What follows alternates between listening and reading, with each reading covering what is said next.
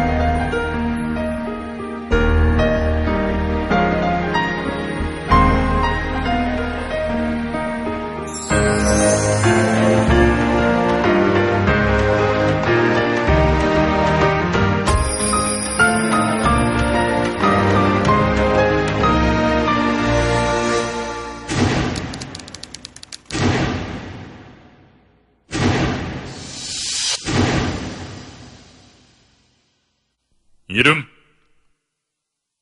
안중근, 국적 한인, 나이 31살.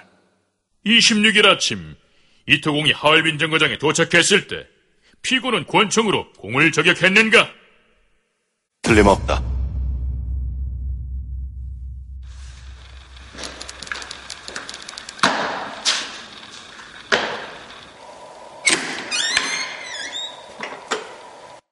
세계 신문들은 지금 당신의 행동을 꾸짖고 있어. 한국 국민도 나라의 은인인 이토를 살해한 사람은 일본의 적이자 한국의 적이라고 난리요. 이토를 오해해서 죄를 범했다고 자복하면 사형을 면하겠소. 대한제국 의병군 참모총장으로서 이토 히로부미를 살해한 이유를 밝히고 싶소. 그 이유는 바로 대한의 국모 명성황후를 시해한 죄,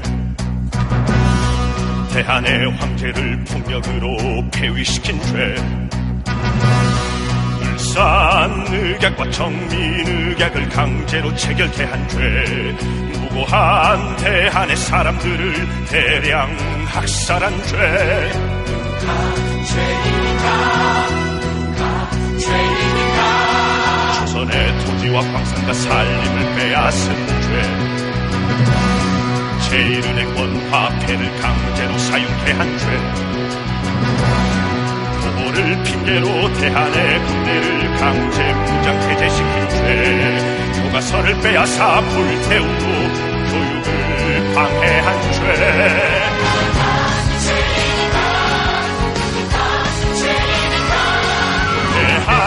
대한제국 일본인의 보호를 받고자 원한다면 세계에 뻔뻔 쓰던 거짓말을 퍼뜨리며 세계인을 농락한 죄, 현재 대한이 태평구사한 것처럼 전황을 속이고 바빌론이 세계 사람들을 모두 속인 죄, 동양의 평화를 철저히 파괴한 잔인노예 죄 때문이다.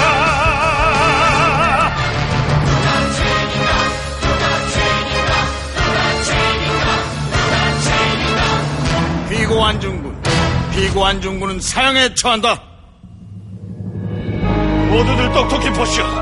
조선의 국모 명성황후를 살해한 미우라는 무죄, 이토를 쏴 죽인 나는 사형, 대체 일본법은 왜 이리 엉망이란 말입니까? 한 나라의 국민으로 태어나 조국을 위해 죽는 것, 이것이 참된 영광이니 나 기꺼이 받아들이나. 이 여기 계신 모든 분들 저들의 거짓과 야욕에 속지 마시고 그들의 우리 선과 우리의 진실을 세계에 알려주시오.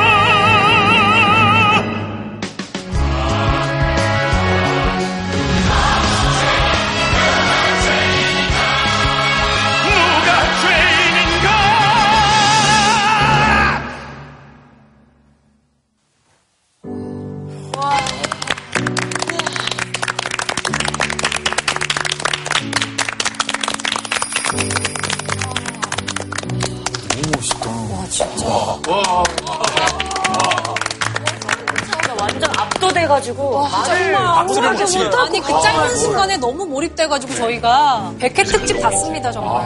진짜 너무 잘 들었습니다. 예. 와, 진짜 차이나는 클래스 역대급 오프닝이 아닌가 개인적인 생각이 들어요. 진짜 맞아요. 네. 올해가 특히나 3.1 운동 100주년을 기념하는 해인데 뭐 마침 또 차클도 100회를 맞이하게 됐고 이렇게 특별한 오프닝을 하게 됐는데 직접 시청자 여러분께 소개 좀 부탁드리겠습니다. 네, 반갑습니다. 저는 뮤지컬 배우 양준모고요. 지금 영웅에서 안중근 역할을 맡고 있습니다. 저희 차이나는 클래스에서 안중근 장군님의 얘기를 다룬다고 들어서 아주 기쁜 마음으로 공연 때 입는 의상이에요. 정말 잘 갖춰있고 저희의 대표곡이라고 할 수 있는 누가 죄인인가라는 곡을 불러드렸습니다. 그래서 오늘 저희도 의상을 약간 예전으로 돌아간 것처럼 좀 입어봤는데 그 당시 분위기로 저는 약간 뉴스보이로 왜요?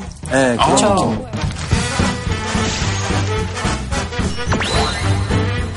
사진기자 역할을 그거였구나. 머리에 까치기 아니 뭔가 나가 혹시 사진기를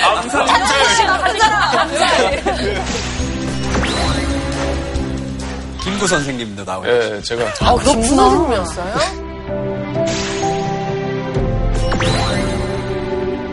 독립운동하면 또 학생복 아니겠습니까? 만세! 그 시절 선생님. 약간 밀정 느낌. 밀정, 괜찮네. 이러면서 언더커버로 이제 독립운동 하는 거죠. 안중근 역할이라는 게 사실 굉장히 역사적으로 존경받는 인물이고 해서 그걸 부담은 없으신지가 궁금해요. 제가 맨 처음에 이 작품을 시작했을 때 2010년, 그러니까 제가 30살 때 아시다시피 장군님이 잡히신 때가 30살이었고 같은 나이 돌아가신 게 31살이었어요. 나라면 어땠을까라는 생각 계속 해보셨을 것 같아요. 그렇죠. 이런 일을 할 수 있을까?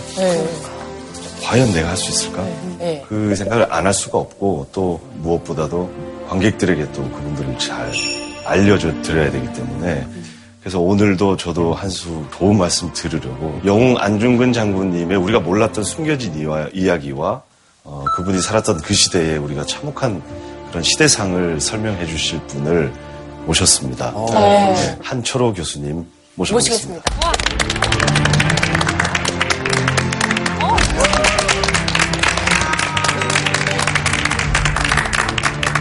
안녕하십니까. 동국대학교 한철호입니다. 뉴욕 주재 영예 총영사로서 필라델피아의 하원 의원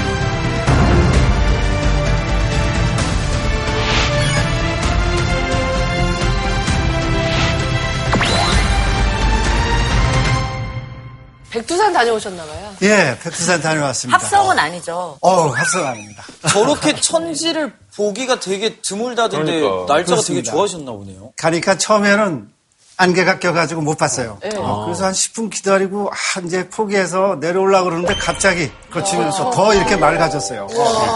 여기 올라와서 천지를 보려면 3대가 덕을 쌓아야 된대요.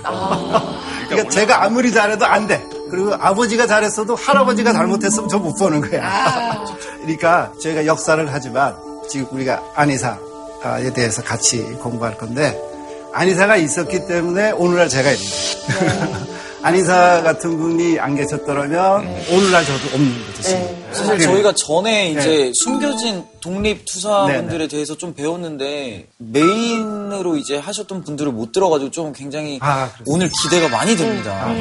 그래서 기대하셔도 좋습니다.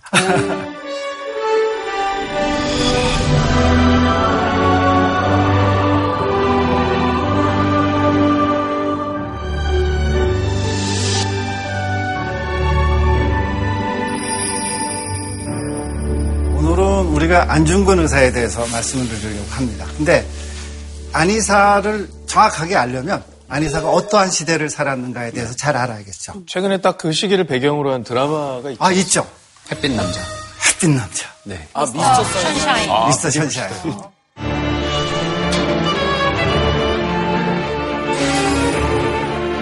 바로 이 양손이 우리나라 3면에 아주 자주 출몰하면서 우리나라와 통상을 하거나 문호를 개방하려고 하는 여러 가지 시도들을 하게 되죠.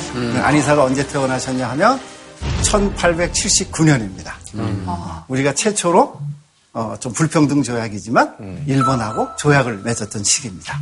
그것이 이제 그 이전의 시기하고 그 이후 시기를 가르는 가장 중요한 기준 중에 하나가 됩니다. 보통 안중근 의사님을 다룬다고 한다면 네. 일제강점기 이후를 얘기해야 될 것만 같다는 기분이 드는데 네. 이 전도 그러면 그렇죠. 공부를 해야 되는 겁니다. 예. 안의사가 이토를 처단한 이유가 있잖아요. 네. 그건 안의사가 의사를 일으키는 당시도 중요하지만 그쵸. 그 이전에 일본이 우리를 침략했던 그래야지 재상 자체가 정확하게 밝혀지고 안의사가 얼마나 뛰어난 식견을 가지고 네. 정확하게 일본의 정곡을 찔렀는가를 이해할 네. 수 있는 선생님 근데 아까 무대 하실 때 네. 들었는데 무슨 한국 사람들이 막 너를 막 죄인으로 여긴다 네. 막 이러는데 네. 한국 국민도 나라의 은인인 이토를 살해한 사람은 일본의 적이자 한국의 적이라고 난리요.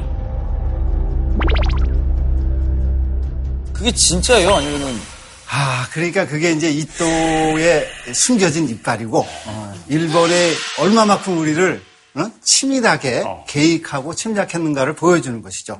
한국이, 조선이 제대로 발전하지 못하고 여러 가지 혼란을 겪고 있어서 이웃나라 일본이 안타깝다. 도와주는 것처럼. 월등생 조선을 일본이 버리고 갈 수도 있는데 한국을 부국강병한 나라로 만들어주겠다는 그렇게 생각하는 한국인들도 있었어요. 일부 친일파의 논리이기도 하지만 일제가 지배함으로써 좀 나아진 것이 없지 않았느냐. 그리고 이제 경제적으로도 좀 발전하지 않았느냐. 철도도 나아지고 전차도 오고 여러 가지 공장도 만들어졌으니까. 큰일 났네요. 오늘 강연이 이제 막 시작도 안 했는데 네. 분노가 벌써 지금 뒷골이 많이 땡기기 시작하는 건가? 그 노래 같이 화가 많이 나요. 지금 너무 소리적이네. 저희 오늘 뭐 아주 중요한 주제인 만큼 2강에 걸쳐서 이제 진행될 텐데 그러면 오늘 1부 주제는 어떻게 되나요? 네, 1부 주제는 왜 안중근은 이토 히로부미를 죽여야만 했는가. 네.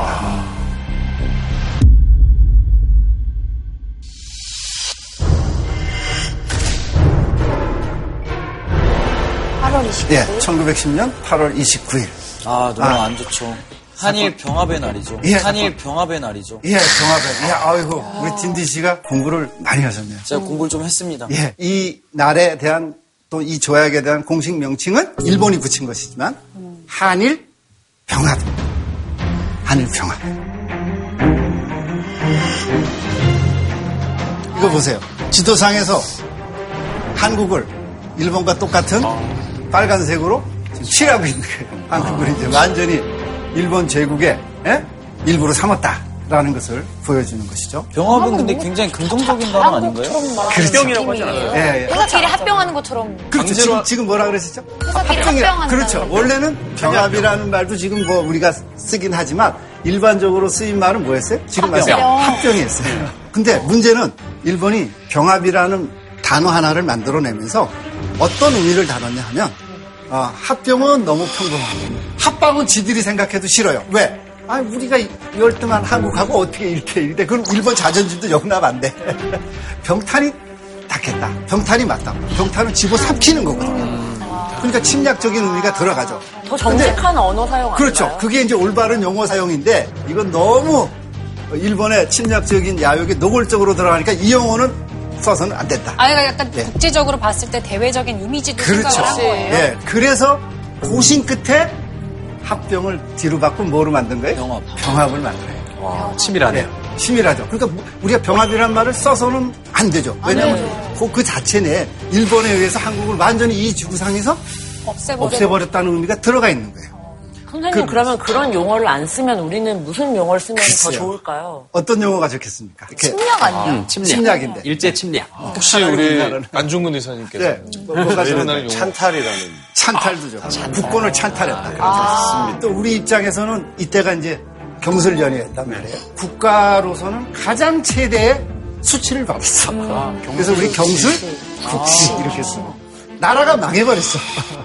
숙막 이렇게 해서 국권을 침탈당했다든 이런 용어를 쓰죠. 그러니까 제가 학교 다닐 때 저런 용어를 좀 봤다면 좋았을 텐데 저희가 한참 동안을 그런 용어에 대한 신경을 안 쓰고 교육을 했었던 것도 좀 안타깝네요. 예, 지금도 그래요. 그러니까 일본이 용어 하나 고심해낸 까닭을 알겠죠. 지금 우리가 그러니까요. 100년 전에 우리가 그런 의도로 만들어놓은 용어의 참뜻을 아직도 모르고 있구나. 와. 정신 차리려면 멀었다. 그 실체를 모르고 내가 그 사람을 쫓아가고 좋아하는 거야.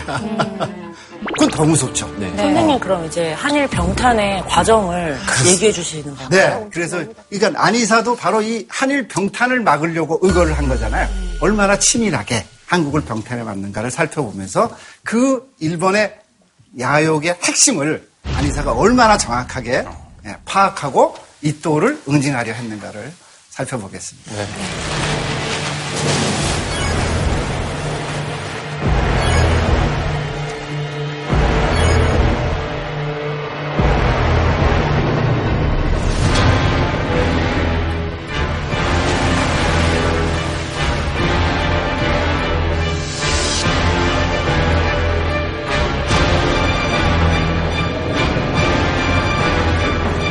조선군에 대한 소문이 네.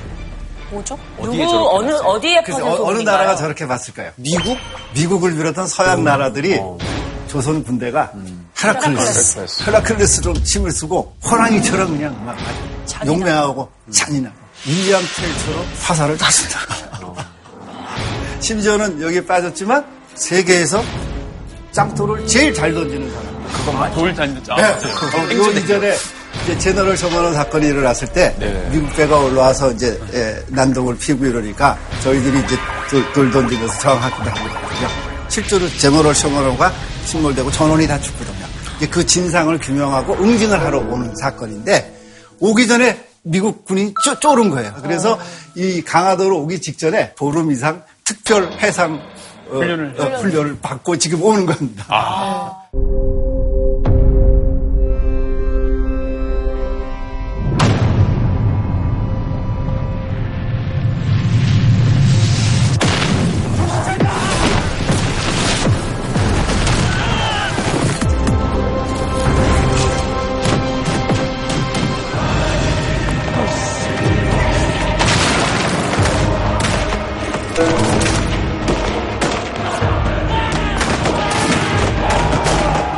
서양이 최신식 무기를 가지고 왔는데 조선군은 무기가 너무 후져서 네.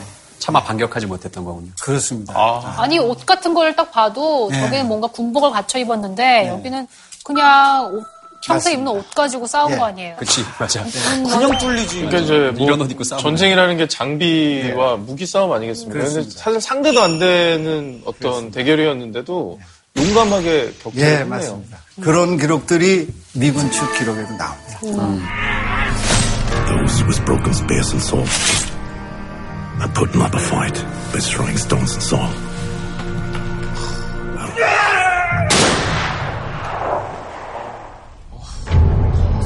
저거 보십시오. 우리 측 전사자가 약 240명. 그중에 미군 전사자는 2~3명입니다. 근데 저렇게 학살이라고 할 수 있는 참상이 벌어졌지만 사실 수교를 성공하진 않았지 않나요? 않았죠. 그러니까 이제 서양 나라들이 이 정도 이겼으면 조선 정부 측에서 타협안을 제시할 줄 알았는데 조선 측에서는 오히려 하여튼 졌지만 우리는 끝까지 항복하지 않는다. 그러니까 끝까지 저항을 해요. 끝까지 저항을 하고 더 이상 머물 수가 없는 거예요. 여기서 장기간으로 갔다가는 그만큼의 전력이라든가 이게 보완되지 않아서 손실이 많고 이때 외교는 평화적이고 협상을 통한 게 아니에요. 일방적으로 밀어붙이면서 자신들의 야욕을 관철시키는 거죠. 그러려면 무력이 동원돼야 되고 그 당시 가장 우월한 무기가 뭡니까? 군함이죠. 그래서 그때 외교를 군함 외교 또는 군함에서 대포를 쏜다 그래서 포함 외교, 건, 보트, 디플로마시 이렇게 해요. 그게 미국만 그런 것이 아니라 프랑스도 그렇고 요걸 본따서 누가 역시 또 하는 겁니까? 일본도 이걸 똑같습니다.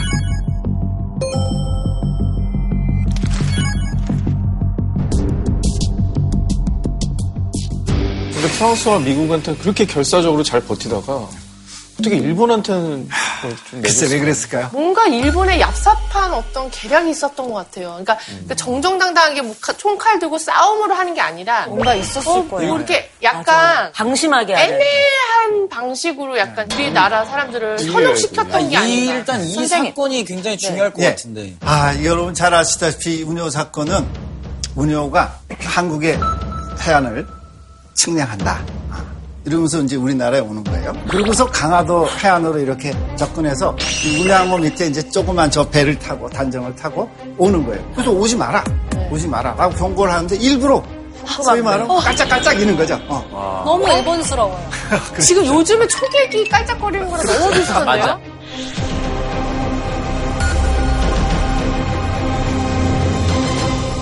그렇다고 우리가 가만히 있을 수 없잖아요. 그쵸. 불법으로 오는 거니까. 그래서 저희가 이제 포를 쏜 거죠. 그랬더니 일본은 이제 우리가 분명히 일본의 배다라는 것을 뭐로 표시해요? 국기로 표시했는데도 한국이 조선군이 알면서도 했다. 나에 대해서 모욕을 준 것은 내가 참을 수 있지만 국가 일본에 대해서 모욕감을 주다니. 모욕감을 준 건 참을 수 없다. 진짜 이것도 그때 응징해야 된다. 블랙박스 있어야 됐어 진짜.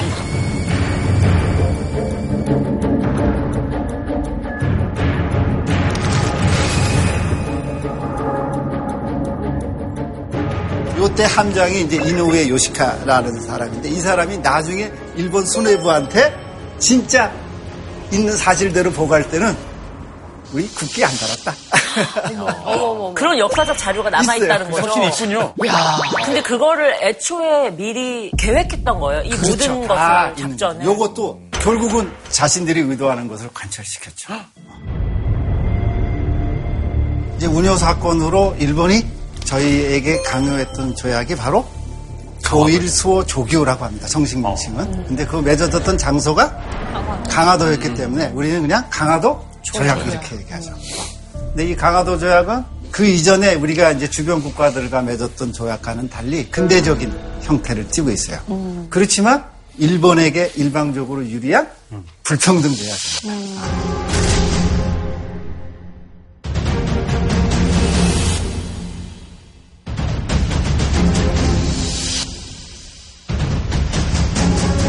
남의 나라를 해안 측량을 허용을 한다는 게 말이 안 되는 거예요. 말이 안 되는. 근데 이 조항은 일본이 또는 중국이 다른 서양 국가 맺을 때도 없던 조항이에요. 우리에게만 요구했던. 그렇죠. 일본이 굉장히 무서운 거예요.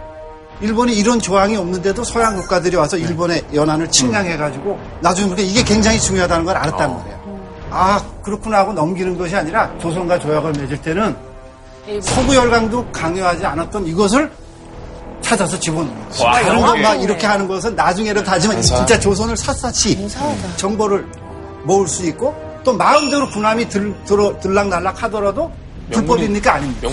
명분이 생깁니다. 악독하게 진화했는 그렇습니다. 근데 범죄 사건은 자국의 법에 의해 처리한다는 게 무슨 말이에요?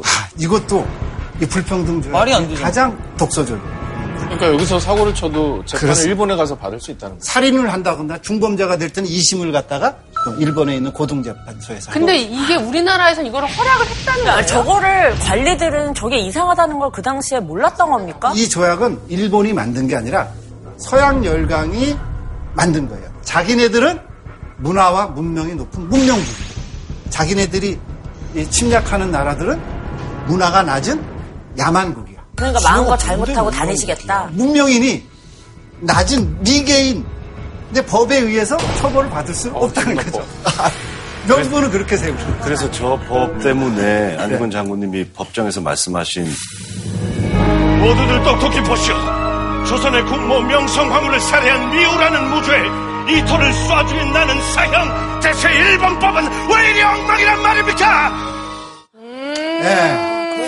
아주 정확하게 말씀하셨어요. 그래서 지금 저희가 안의사 자체에만 몰두하지 않고 안의사 시대적 배경을 봐야 된다는 것이 안의사가 더 잘 보이는 거예요. 운요 사건부터 뭐 강화도 조약의 독소 조항까지 사전에 굉장히 치밀하게 계획한 게 드러나는데 이게 일본이 하루아침에 이런 걸 한 건 아닌 것 같아요. 그렇죠. 요 운양호 사건이 일어나기 전에 그때 국제법에 대해서 가장 수준이 높았던 프랑스 사람을 자기네 법률 고문으로 초빙해요. 그 사람이 이제 보아소나드예요. 보아소나드가 뭐라고 얘기하냐면 사건을 일으켜서 메이지 정부와 조선 정부가 협상을 벌일 때는 한국에게 배상을 청구할 것이다. 그런데 한국이 만약에 수교를 해주면 배상을 최소한으로 할 수 있는 방안을 진짜 사기 맞았어. 그러니까 미리 사전에 개입했다는 거죠. 그런데 그런 문서를 받은 사람이 누굴까요? 혹시 이토 히로부미? 아이고, 맞습니다.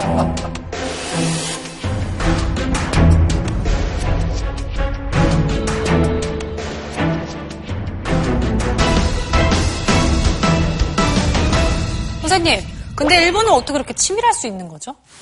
그러니까 무조건 일본에게는 조선이, 한국이 필요했기 때문입니다. 대륙이. 예. 이러한 것들이 그냥 나오는 것이 아니라 그 이전에 정한론이 대두가 되죠.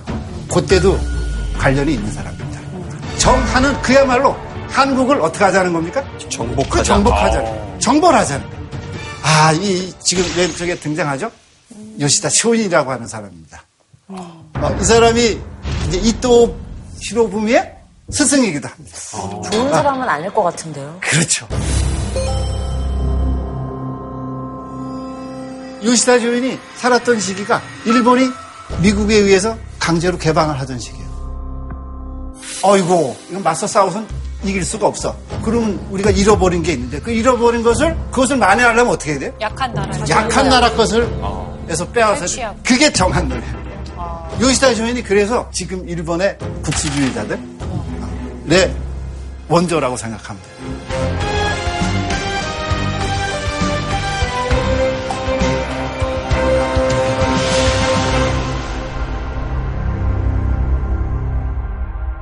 지금 이 사람을 제일 좋아하는 사람이 일본이 아베입니다. 그런 쪽이군요. 아베의 정신적인 이론적인 스승이에요. 근데 지금 총리인 아베 신조가 굉장히 존경하는 인물이라고 꼽으면 예전에 그렇게 안 좋은 행위를 했던 거를 반성하기는커녕 좀 그쪽을 따라하려는 추세인 거잖아요. 미화도 하고 막. 큰일이네. 큰일이죠. 그래서 우리가 과거를 공부하는 이유가 과거 속에 현재의 모습들이 나타나 있는데. 아니, 지금도 사실 일본 정부가. 네. 각국이랑 영토 분쟁을 일으키면서 이런 생각을 포기하지 않고 있잖아요. 그렇죠. 그럴 수도 있었다. 존경한다고 공개적으로 말을 할 수 있는 그런 사회적 분위기는 분명히 우리가 우려해야 될 것 같아요.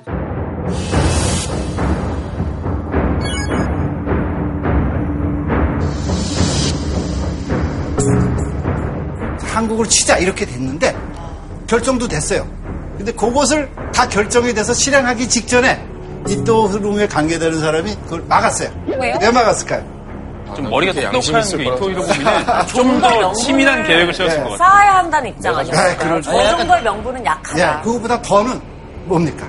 이때 치고 싶지만 못 치는 거예요. 왜? 이때 치면 누가 개입할 가능성이 많다? 양나라. 다른 강대국들이. 그렇지. 다른 강대국 중에서도 가장 영향이 있는 총국이.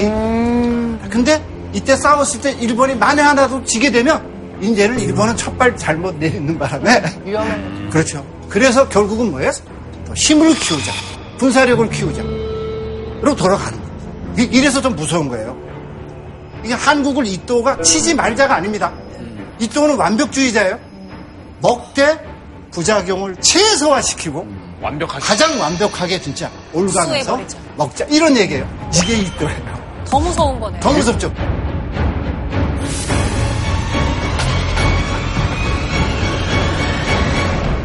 피과 안중근, 만약 중국과 러시아에 대항할 힘도 없는 한국을 방치한다면 한국은 멸망할 수밖에 없다. 동양평화에 해되지 않게 일본이 보호하는 것인데 피고는 이런 사리를 모르고 있나? 보호한다고요? 그렇죠. 그러니까 한마디로 강대국 사이에 낀 너희를 우리가 지켜주는 건데 네가 이런 거다라고 하는 거잖아요. 그리고 자기 마음대로 저렇게 판단해서 능력이 없을 거라고. 근데 실제로 이제 한국이 지지부진한 것도 있었으니까. 당시 관리들. 개혁을 제대로 하지 못하고. 그러니까 일본은 한국이 독립 불가 상태니까 이웃나라로서 안타까워 와가지고 외면할 수가 없어. 아우, 너무 싫다. 그 무시가 그냥 밑바탕에 깔려있고. 가증스러워. 누가 해달라고 했냐고요. 그러니까 얘네들은 우리가 침략이 아니라 뭐라는 거예요? 도와주는 거다. 보호라는 거죠. 안 찔렸을 거야. 자, 그래서 이게 안이사도 바로 이토가 보호를 받고자 한다고 세계에다 거짓말 시켰어. 그 거짓말이 내가 이토를 처단한 일이다. 이렇게. 저 대목이 노래 담긴 거를 저희가 좀 들어볼 수 있을까요? 저희는 이제 가사 때문에 이제 약간 뉘앙스는 바뀐데 대한제국 일본인의 보호를 받고자 원한다며 세계에 뻔뻔스런 거짓말을 퍼뜨리며 세계인을 농락한 죄. 또 들어도 소름 돋아. 근데 이거를 그냥 툭 던지면 툭 나오네요. 이게 기억이 안 나던데. 노래를 하실 때만큼은 진짜 기억력이 너무 와 계신 것 같아요. 맞아. 안희사가 이렇게 오셔서 앉아서 듣고 계신 거 같아요. 완전히 감정 몰입하신 거지. 네. 아니 최근에 그 인터넷에서 초계기 관련 사건으로 현대판 친일파들이 아직도 온라인에 있어서 일본이 없었다면 대한민국은 지금의 대한민국이 되지 않았을 거다. 이런 논리를 막 해서. 여기 뭐 지금도 역사학자 중에는 식민지 근대화론을 주장하는 사람들이 놀리잖아요. 우리가 본질이 있잖아요. 핵심이 있잖아요. 나쁜 의도에서 하는 것인데 이 좋다고 잘못 판단 내리는 순간 더 커다란 나쁜 결과가 나옵니다. 그러니까 뭘 알아야 정확한 판단을 내릴 수 있는 거잖아요. 네. 그래서 이제 우리가 상황 판단을 잘 해야 된다는 거죠. 자, 우선 과거에 어떻게 인식했나 보죠. 한국을 뭐로 인식했어요? 날카로운 칼이 있겠다. 저 칼을 예컨대 중국이 잡거나 러시아가 잡거나 다른 열강이 잡고 있으면 그 칼끝을 어디를 겨누게 된다는 거예요? 일본을 겨누니까. 이 칼을 남한테 줘서는 안 됩니다. 누가 잡아야 된다? 자기들이. 일본이 잡아야 된다. 이렇게 잡아야 된다. 와. 그래야지 첫째 일본을 보호할 수 있어요. 진짜 그 야욕은 한국을 지딤돌로 삼아서 어디로 가는 거예요? 러시아랑 청나라. 그렇죠. 대륙으로 침략하는 거예요.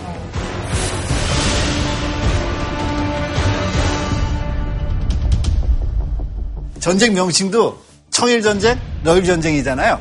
남들이 이렇게 보면 한국 조선이 들어가 있어요? 안 들어가 있어요? 안 들어가 있어요. 근데 이 전쟁의 목적은 어디를 차지하려는 거예요? 한반도. 야, 우리는 조선을 위해서 일본이 망할지도 모르는데 일본보다 더 센 중국하고 또 더 센 백인종 러시아하고 싸웠어. 왜 그러지? 그러니 너희들 우리한테 감사해야지. 아니 그 싸우는 동안 우리 민중들은 박 터졌는데. 자기 땅에서 싸우지 왜. 그 땅에서 싸워가지고. 아니 남의 생일 파티 우리 집에서 하는 느낌이야. 완전 너무 짜증나잖아. 음식 모르는 사람 그거를. 거기다가 또 형식적이나마 명분을 주는 게 우리가 불러들인 거예요. 소위 말하는 내란이 일어났을 때 스스로 하당하지 말고 자기 정권을 유지하기 위해서 외국 군대를 끌어들이거나 그들에게 빌미를 준 것도 있습니다. 요 청일전쟁 때도 동학이 일어났어요.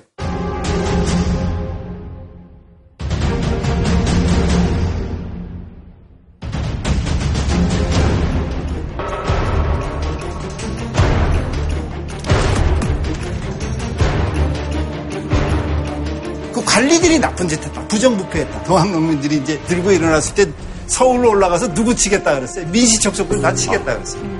실제로 그 사람들이 매간 매직하면서 맨 그 먹이사슬의 꼭대기는 누가 가 있는 거예요? 민시척척의 정점에는 명성황후가 있어요. 그렇지, 명성황후 있는 거예요. 우리 이제 어떤 사람들은 야, 명성황후는 안 그러고 고종은 안 그랬는데 책임이 있는 거죠. 네, 책임이 있는 거죠.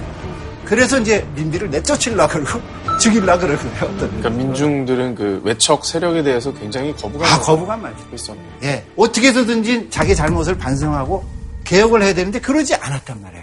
근데 이때도 그렇고 그 이전에 임오군란 때도 갑신정변이라는 것이 일어났을 때도 결국은 또 청국군이 와서 해결했어요. 진짜 던져준 거네요, 이렇게. 네.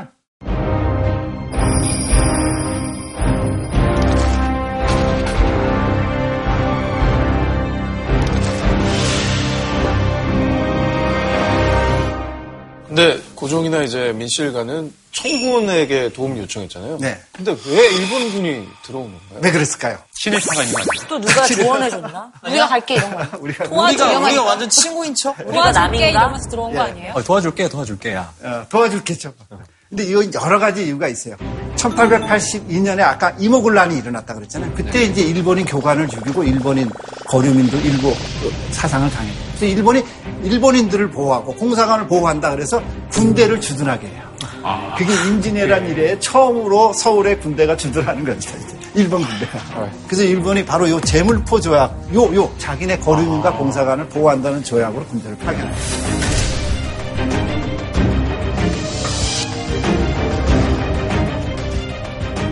약간명이 아닌 거죠. 이제. 진짜. 그러면서 구실만 생기면 야금야금 늘려나간 거예요. 그렇죠. 무섭죠.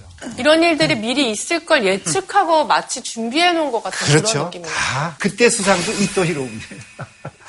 그러니까 그냥 덤벼든 게 아니죠. 아까 지금 싸우면 지니까 싸우지 말고 실력을 기우고 군비를 확장해서 이길 수 있을 때 싸우자라는 것이 실현되는 것이 바로 이때죠. 그래서 이제 청일전쟁이 쫙 벌어지는 거죠.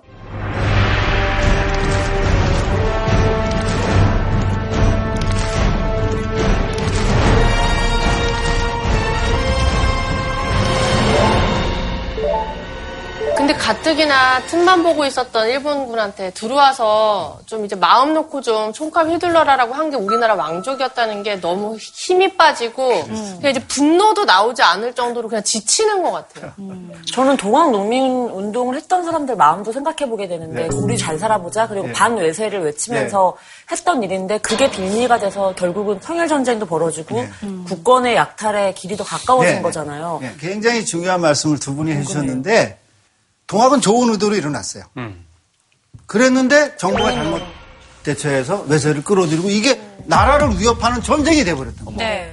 그래서 결국은 잘못 이해하고 논리를 펴면 청일전쟁을 일으킬 빌미를 준 거는 누구예요? 동학이 돼버리는 거야. 어머. 그런 논리가 일본에서도 있고 심지어는 안인사도 그와 비슷한 생각을 했었어요. 진짜. 그건 다음 시간. 아니.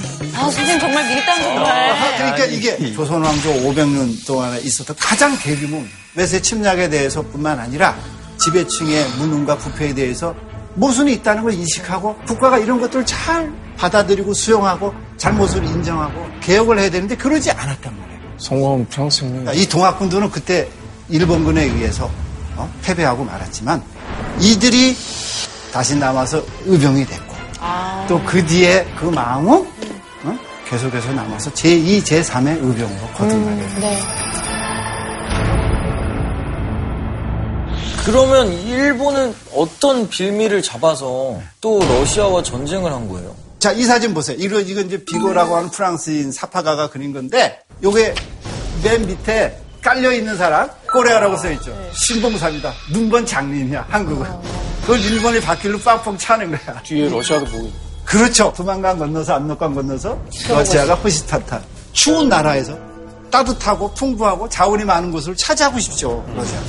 그 우선순위가 만주 또 한국도 포함이 됐었죠. 그래서 이제는 한국을 차지하기 위해서라도 이제 누구랑 싸우지 않으면 안 돼요? 러시아랑 싸우지 않으면 안 된다. 그래서 고종이 여기서 벗어나기 위해서 러시아와 손을 잡고 그 러시아에 손을 잡는데 또 앞장섰다고 일본이 판단하는 것이 명성황후였고 그래서 이토를 처단한 안인사의 첫 번째 이유가 바로 뭡니까? 그 이유는 바로 대한의 국무 명성황후를 시해한 죄. 그래서 일본은 명성황후를 살해했고 선생님 근데 이토가 명성황후 살해랑 어떤 관련이 있는 거예요? 요 당시 일본 최고 책임자인 내각 수상이 누구였어요? 이토. 그럼 시켰겠구나. 네. 실제로 이 간접적으로 명성황후를 살해하라라고 하는 문서들이 이토 이름이 직접 드러나지 않지만 정황상으로 잘 파악이 되죠. 더군다나 신분상으로 가장 높은 사람이 국왕이고 2인자라고 하면 왕비잖아요. 네. 왕비를 일본인이 죽였어요. 고종도 이제 겁나죠. 왕비를 죽였다는 것은 자기를 죽인다는 것도 마찬가지입니다.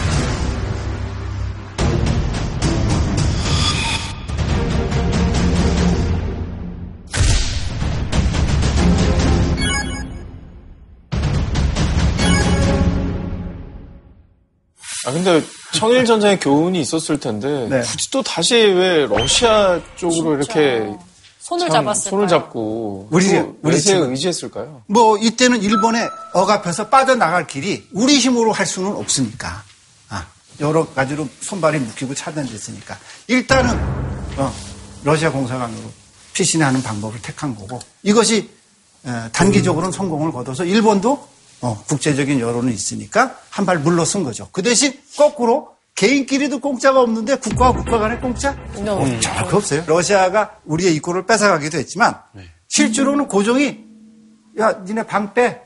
러시아가 그래버리면 어떡해요. 방 빼야 돼. 방 빼야 되니까 우리가 러시아를 붙잡아 두기 위해서 이권을 준 것도 있어요. 그런데 창피하죠. 한나라 국왕이 자주 독립국이다 그러면서 남의 나라 공상 안에 왜가 있어요? 그러니까. 국민들도 돌아와라.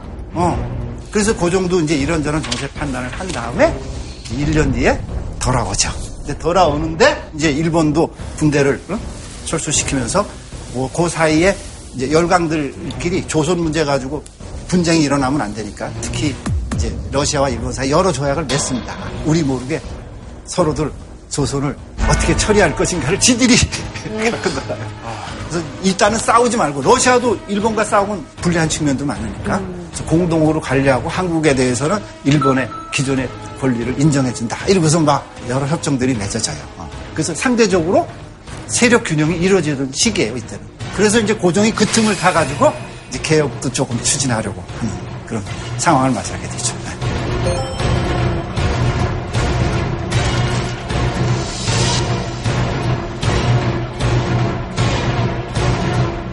그런데 이게 깨지는 거예요. 이게 깨지는 거예요. 그런데 이게 깨지는 거예요. 진짜로. 일본이 러시아를 기습 공격했어? 일본이 러시아를 어떻게 공격했다고요? 기습 공격했다고요. 우선 전쟁을 하려면 국제법에 따라서 우리가 이래서 니들하고 싸운다라고 선전포고를 하는 거란 말이에요. 그러고 나서 싸우는데 일본은 청일전쟁 때도 선전포기 하기 전에 중국 배를 먼저 쳐서 우선 기선을 제압하고 러일전쟁 때도 우선 러시아 함대를 공격해서 타격을 가하고 나중에 선전포고. 근데 국제적인 기준을 되게 따르려는 제스처를 많이 그전에 보였잖아요. 아니, 나중에도 진주만을 그냥 선전포고단에 치잖아요. 기습. 그러니까 일본도 아는 거예요. 수단과 방법을 가리지 않고 이겨야지 말빨이 선다. 말빨도 서고 권력을 갖는 거지. 법 지킨다고 하는 것은 이 국제법 자체가 강자들이 만들어 놓은 법인데 그건 나중에 어떻게 수습하면 되는 거야. 졌을 때 그냥 쏘리 하고 이기면 그렇죠. 이긴 모든 게 용서될 수 있다는 것을 하여튼 일본이 나쁜 점만 배우는 거예요. 선생님 근데 국제 무대에서는 저렇게 기습적으로 공격을 했기 때문에 러시아 쪽의 편에 붙어서 뭔가 더 전세를 역전할 수 있잖아요. 왜 그렇게 하지 않고 러시아는 홀로 싸웠죠? 사실 다른 열강들도 둘이 싸우기를 바라고 있었기 때문에 방관한 게 아닐까요? 둘 다 좀 핀쳐져서 좀 많이 아팠으면 좋겠다. 둘 다 망해라. 둘이 또 출혈이 생길 테니까. 네. 여러분 말씀하신 게 다 복합적으로 작용이 됩니다. 그 당시 세계 최강은 미국이 아니라 영국이거든요. 이 미국, 영국이 누가 이겼으면 좋겠다고 생각하는 거예요? 일본이 이겼으면 좋겠다. 아 진짜? 왜? 러시아를 좀 견제하려는. 맞습니다. 러시아가 자꾸 남아 정책, 소위 쉽게 말하면 펴서 중동 크리미아 전쟁도 영국하고 대립하고 이쪽에서도 또 대립하고 곳곳에서 대립하는 거예요. 그러니까 누가 대신 싸움을 해줄 나라도 필요한 거예요. 동아시아의 헌병노릇. 손 안 대고 코 풀 수 있는. 그렇죠. 러일 전쟁 당시 일본이 썼던 군사 비용의 약 60%는 누가 되죠? 영국과 미국이. 그래요? 그것이 이제 1904년 2월.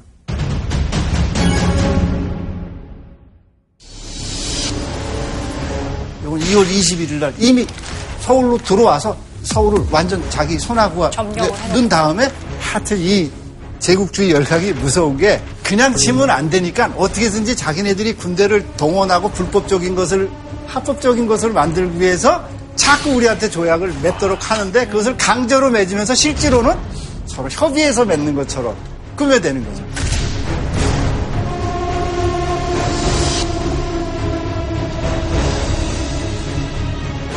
불약상. 전쟁을 벌이는데 필요한 지점을 임시로 자기네들이 마음대로 사용할 수 있다라는 것을 맺고 침략이 아니라 한국을 보호하기 위한 것이고 불법이 아니라 뭐예요? 한국 정부가 기꺼이 승인해준 합법적인 것이다.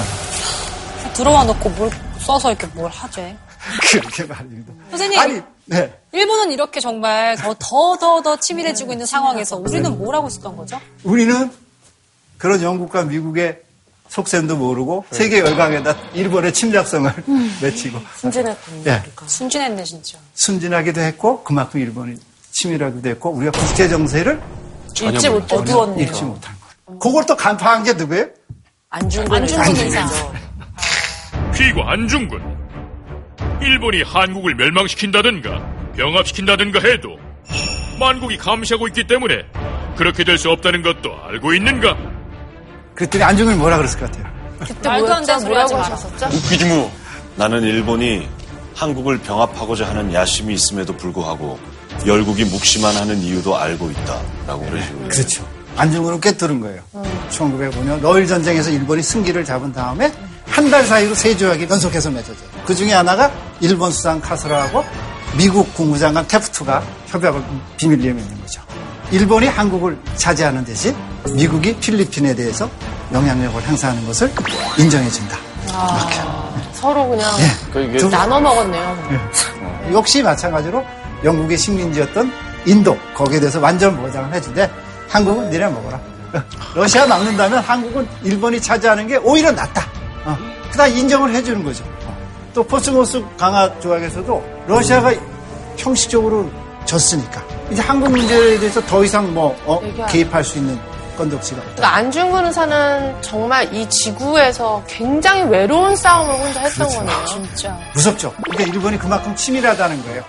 한국은 그냥 무력으로 쳐서 뺏을 것 같지만 열강이 한번 틀어버리면 허품이 돼버리니까 그걸 사전에 다 그러니까 이중으로 안전장치를 그렇죠. 안전장치를 다 하고 나서 밑작업들을 그렇죠. 굉장히 철저히 예. 그러니까 재판정에서 너희를 보호하기 위해서 열강이 이렇게 감시하는데 우리가 너희를 어떻게 침략할 수 있겠느냐는 네. 말은 완전히 정말로 날조된 일인 거네요. 그러고 나서 뭘 맺는 거예요?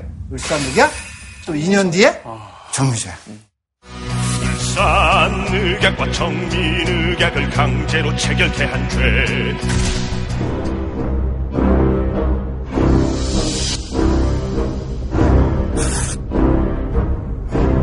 일본이 뼈저리게 느꼈던 것이 있죠.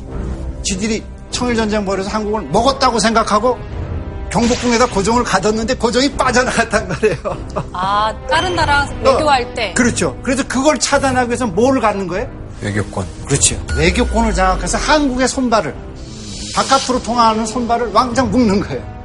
이제 일본도 다시는 지들이 범했던 실수를 되풀이하지 않겠다. 아주 차근차근 가죠. 그러니까 열강들이 다 승인을 했으니까 그렇죠. 이제는 노골적으로 그렇죠. 모든 이제는 걸 다 외교권 뺏고 다른 나라하고 접촉할 수 있는 가능성을 완전히 차단한 다음에 진짜? 이제 내 쪽으로 하나하나씩.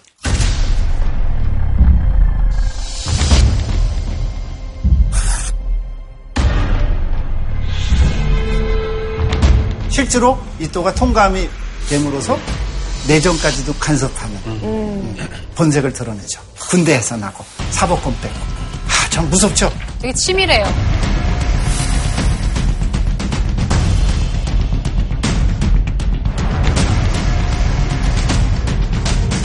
그래서 이제 이토가 와가지고 군사력들을 다 배치를 하죠. 강제로 무장을 찍으라고 고종을 위협해요. 고종은 이제 버티고 승국이라도 하겠다라는 결의를 표시하지만 결국은 이제 이토가 이러면 안 되겠다. 그래서 가장 반대했던 한규설이라고 하는 분을 윽박지르고. 죽이진 않지만 가둬서 본때를 보인다고 그리고 실질적으로 위협해서 외무장관이었던 저 박재순의 도장을 찍게 만들었어요.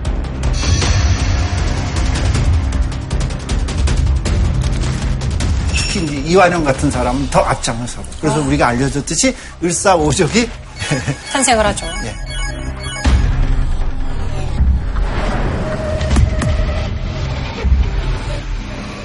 아니 근데 황제의 승인이 없이 대신의 도장으로만 외교권을 가져간다는 네, 게 사실 그래서 이제 을사늑약을 성립되지 않았다. 나중에 고종도 이것이 무효다. 그래서 이건 내가 승인하지 않은 거다라고 폭로를 하고 밝히기도 해요. 그래서 뭐가 달라졌나요? 안 달라지죠. 그런데 더 무서운 것은 일본도 이것이 조약으로서 완전한 조건을 갖추지 못했다고 판단해요. 그렇지만 겉으로는 막 찍었으면 됐지 이렇게 했다가 야 다시는 실수하지 말아야지. 그래서 1910년 병탄할 때는 누구 보러 위임장 받아오라 그러는 거예요? 이완용. 그렇죠. 그래서 이완용이 순종한테 가서 위임장 받아서 저 위임장 받아왔어요. 그래서 위임장을 받은 둘이서 찍어서 이거는 뭐라는 거예요? 합법이래. 그래서 일사오족 중에서 이완용이 제일 유명한 사람이 된. 그렇겠죠. 가장 또 적극적으로 나섰어요. 왜 줬어? 그래서 이제 고종이 러일전쟁 할 때도 먼저 중립화 선언을 했는데 일본이 무시하고 두 번째는 을사늑약 했을 때도 이게 무효라고 하는 선언을 하기도 해요. 나름대로는 열심히 일본에 부당성과 네. 위협성에 대해서 폭로를 하죠. 결정적으로는 여러분 잘 알다시피 헤이그 회담이 열리죠. 이때 이제 우리들이 알고 있는 이상설, 이종, 또 이중 3특사를 파견하죠. 그래서 이때는 처음에 열릴 때는 러시아가 일부러 한국 측에 니들 와라 초청장을 보내요.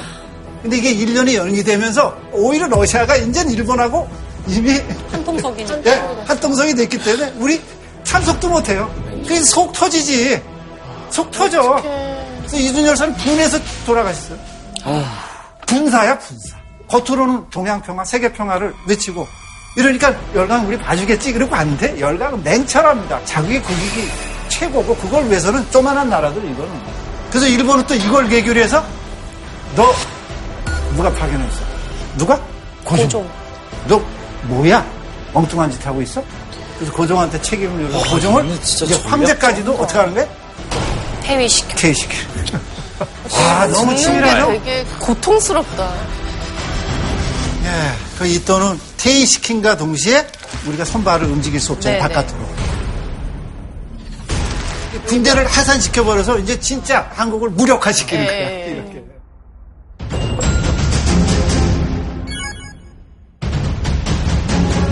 근데 이또는 한국 사람들이 불의에 대해서는 못 참고 국가를 위해서는 목숨을 희생하는 전통이 있다는 걸 알고 있어요.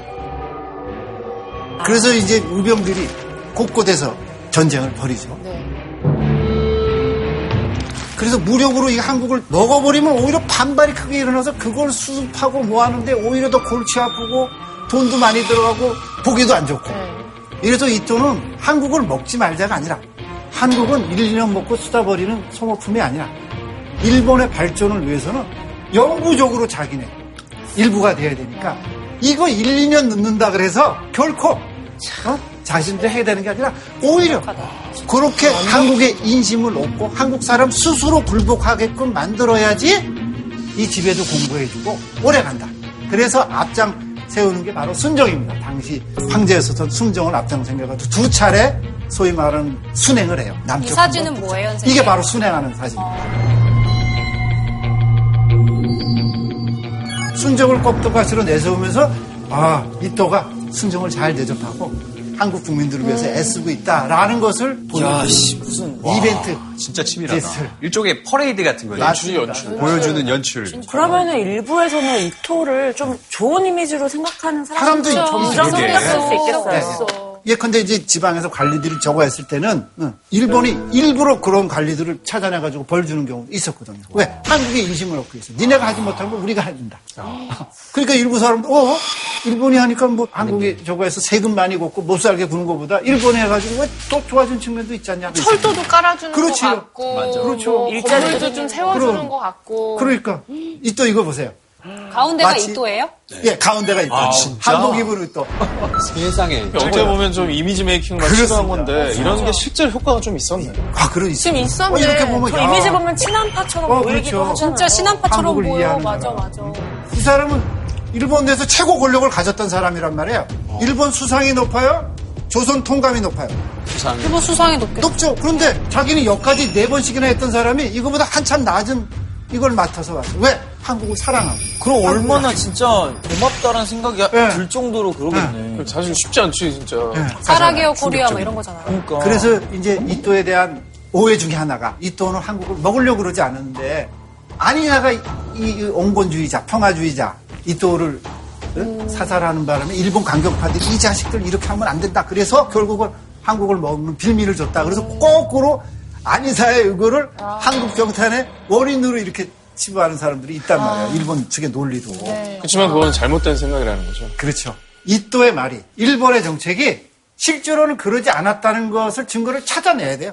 찾아내서 보여주면 되는 거잖아. 근데 이제 그것이 아니다라는 것을 입증해 주는 것이 1909년 4월달 안희사에게 응징을 당하기 6개월 전에 강경파들이 아 이거 한국 빨리 먹어버립시다라고 얘기를 꺼냈더니 이또가 먹어야지. 이랬다는 거예요. 그 기록이 남아있어요. 그래서 강경파들이 깜짝 놀랐어. 일본에 남아있어요? 남아있어요. 그 기록. 그러니까 그 말을 뒤집으면 안인사가 이토를 응징해서 일본이 이걸 핑계 삼아서 한 게 아니라 이토도 이미 어떻게 한 거예요? 한국과 계획하고서. 그게 이미 6개월 그렇죠. 전이라는 얘기죠. 예, 예. 왜? 순행까지 했는데 오히려 목회도록 한 줄였더니 노인네가 야인 나쁜 놈아 이렇게 돌을 던지고 한국 사람들이 다 안 넘어가니까 야 한국 사람들이 자기를 원흉으로 알고 자기를 정말 처단할지 모른다는 불안감에 있어서 굉장히 속으로 두려움에 떱니다. 이토야? 네. 네. 그러다가 이제 결국은 자기가 사임을 하죠. 사임하고서 마지막으로 자기가 해야 될 일이 가장 한국을 차지할 욕심이 다시 살아나기, 재발할 가능성이 높은 나라가 어느 나라예요? 러시아. 러시아. 그걸 자기가 마지막으로 다지기 위해서 어디로 가는 거예요? 하얼빈. 하얼빈으로 가는 거예요. 어? 살려. 어? 살려. 어? 깜짝이야. 어? 아니, 근데 남자가 구멍이야. 이또가 이제 열차를 타고 하얼빈역에 도착해서 러시아 재무장관 코코프체프의 소위 말하는 영접을 받는 그 순간에 이제 안인사가 나서서 응징을 한 거죠. 만약에 저때 이토 히로부미를 처단하지 않았다면 러시아랑 이제 얘기를 해갖고 뭔가 이제 무력을 사용할 수도 있는 상황이었네요. 그렇죠. 일본 강경파랑 함께. 독립이 더 힘들어졌겠어요, 선생님. 네, 맞습니다. 그리고 결론부터 얘기하면 일본이 한국을 병탄한 날이 1910년 8월 29일이었잖아요. 네. 네. 저거 보세요. 죽은 이토가 1910년에 우리 병탄을 하게 되자 만평이지만 살아서 코리아라고 하는 나라를 지도상에서 떼고 있는 거예요. 그러니까 이토는 죽었지만 이토의 원래 계획과 야욕이 어떻게 됐다는 게 결국은 성공이루어졌다.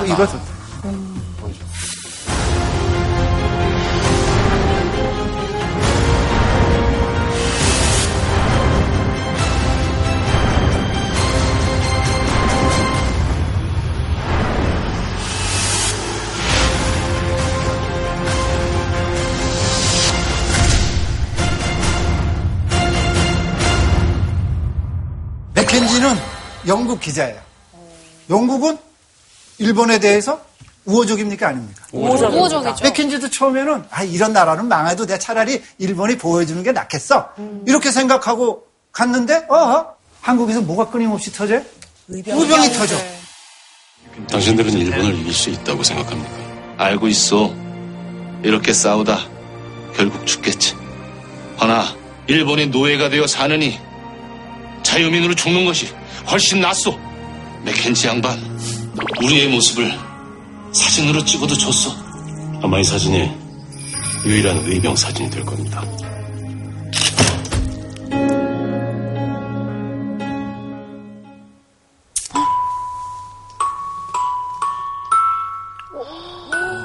아, 진짜 너무 어려워. 이거 교과서에 나와. 아, 정말 어리다.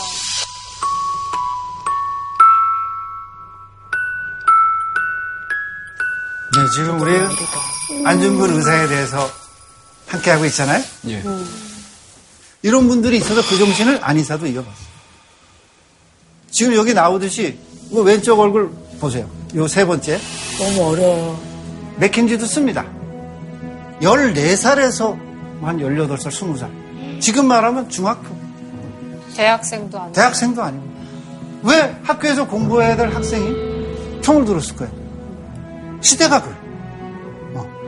안인사도 이 시대적인 사명을 인식하고 나에게 주어진 역사적 조건 속에서 전체를 위해서 해결해야 될 문제를 처리하기 위해서 이토를 대상으로 삼는 거죠. 저 눈빛들은 네. 배우로서 봤을 때 네. 어떠세요? 절대 흉내가 낼 수 없는 그렇죠. 흉내를 낼 수 없는 네. 눈빛들이 맞습니다. 아까 우리가 요 사진을 촬영했었던 누가? 매켄지가 눈물이 팩 도는 거예요. 그 전까지 자기는 어떻게 했어? 한국은 일본이 보호해주는 게 낫겠다라고 전 세계에 정말 양심적으로 썼단 말이에요. 근데 지식인도 아니고 지배층도 아니고 죽음과 삶이 교차하는 이 순간에 그 사람들한테 너 죽는데 죽음이 제일 두렵잖아요. 그래서. 근데 그 사람이 뭐라 그래? 난 자유를 위해서 싸운다. 매켄지가 그 말을 듣는 순간 친일파에서 뭐로 바뀐 거예요? 친한파로 바뀐 이런 사람들이 있는 한 조선은 한국은 죽지 않는다. 당장 일본에 의해서 억압받고 지배를 당하더라도 이들 다시 일어난다. 다시 깨어난다. 다시 자유를 찾는다. 아리랑 아리랑 아리요 아리랑 고개로 넘어간다. 아리랑 아리랑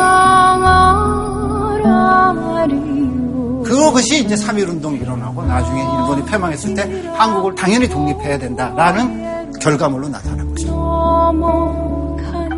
우리 역사를 배울 때마다 느끼는 거지만 네. 참 이 지도층이 망쳐놓은 나라를 이렇게 민중의 힘으로 다시 이렇게 세우고 이런 것들이 계속 반복되어 왔구나. 그렇죠. 그게 많이 느껴지죠.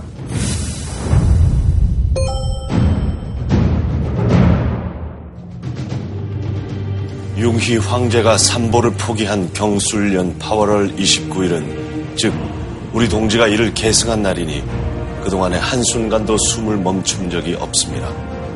우리 동지는 완전한 상속자니 저 황제권 소멸의 때가 즉 민권 발생의 때요 구한국의 마지막 날은 즉 신한국 최초의 날이다. 황제는 포기했어 자우지간. 누구는 포기하지 않았다. 국민들은 포기하지 않았어. 의병 계속 싸웠고 자유를 위해서 싸웠어. 그래서 이날은 나라가 멸망한 날, 국망이고 경술 국치이기도 하지만 거꾸로 생각하면 비로소 주권이 이제는 국민에게 내려온 새로운 한국의 날이다. 이거 얼마나 정말 기막힌 논리예요. 네. 그래서 우리의 정통성이 조선 대한제국에서 우리 국민들한테 왔어. 그래서 우리 국민들이 우리의 국가를 만들어 1919년에 3.1운동을 발판으로 삼아서. 그래서 이제는 대한민국이 됩니다. 이 시점에서 박수를 한번 쳐주세요.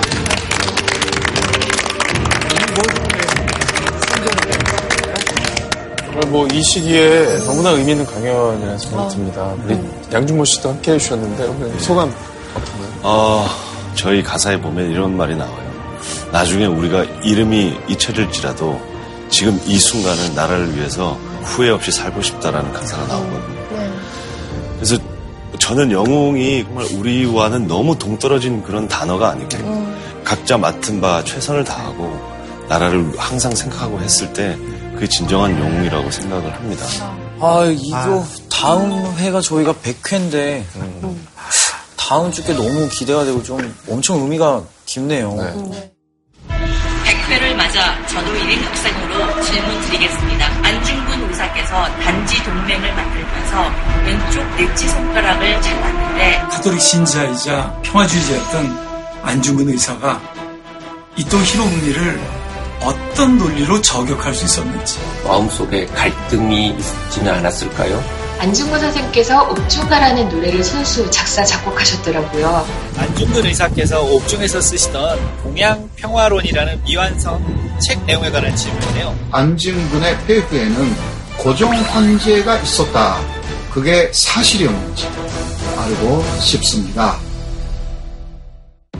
이토 히로부미가 얼마 안 있어 이곳에 올 것이라는 소문이 자자했다. 나는 남몰래 기뻤다. 그렇게 소원하던 일을 이제야 이루게 되다니 늙은 도둑이 내 손에서 끝나는구나. 도망가는 것은 오히려 의미가 없다고 생각했어요. 잡혀야 일이 커지고 일본의 침략이 야영에 불과한 것이라는 것을 전 세계에 알릴 수 있는 가장 좋은 기죠. 홍보 효과가 됐네요. 그렇죠. 일본으로서는 꼭 안의사를 죽여야 돼. 죽여야만 되죠. 이또의 재상 일본의 침략이 낱낱이 들어가니까 진짜 승리자는 누구다? 안중근이다. 과연 우리는 얼마나 안중근 의사를 기억하고 있는가? 듣거라. 내가 죽거든 하얼빈 공원 곁에 묻어두었다가 조국의 국권이 회복되면 고국으로 옮겨 장사 지내다오.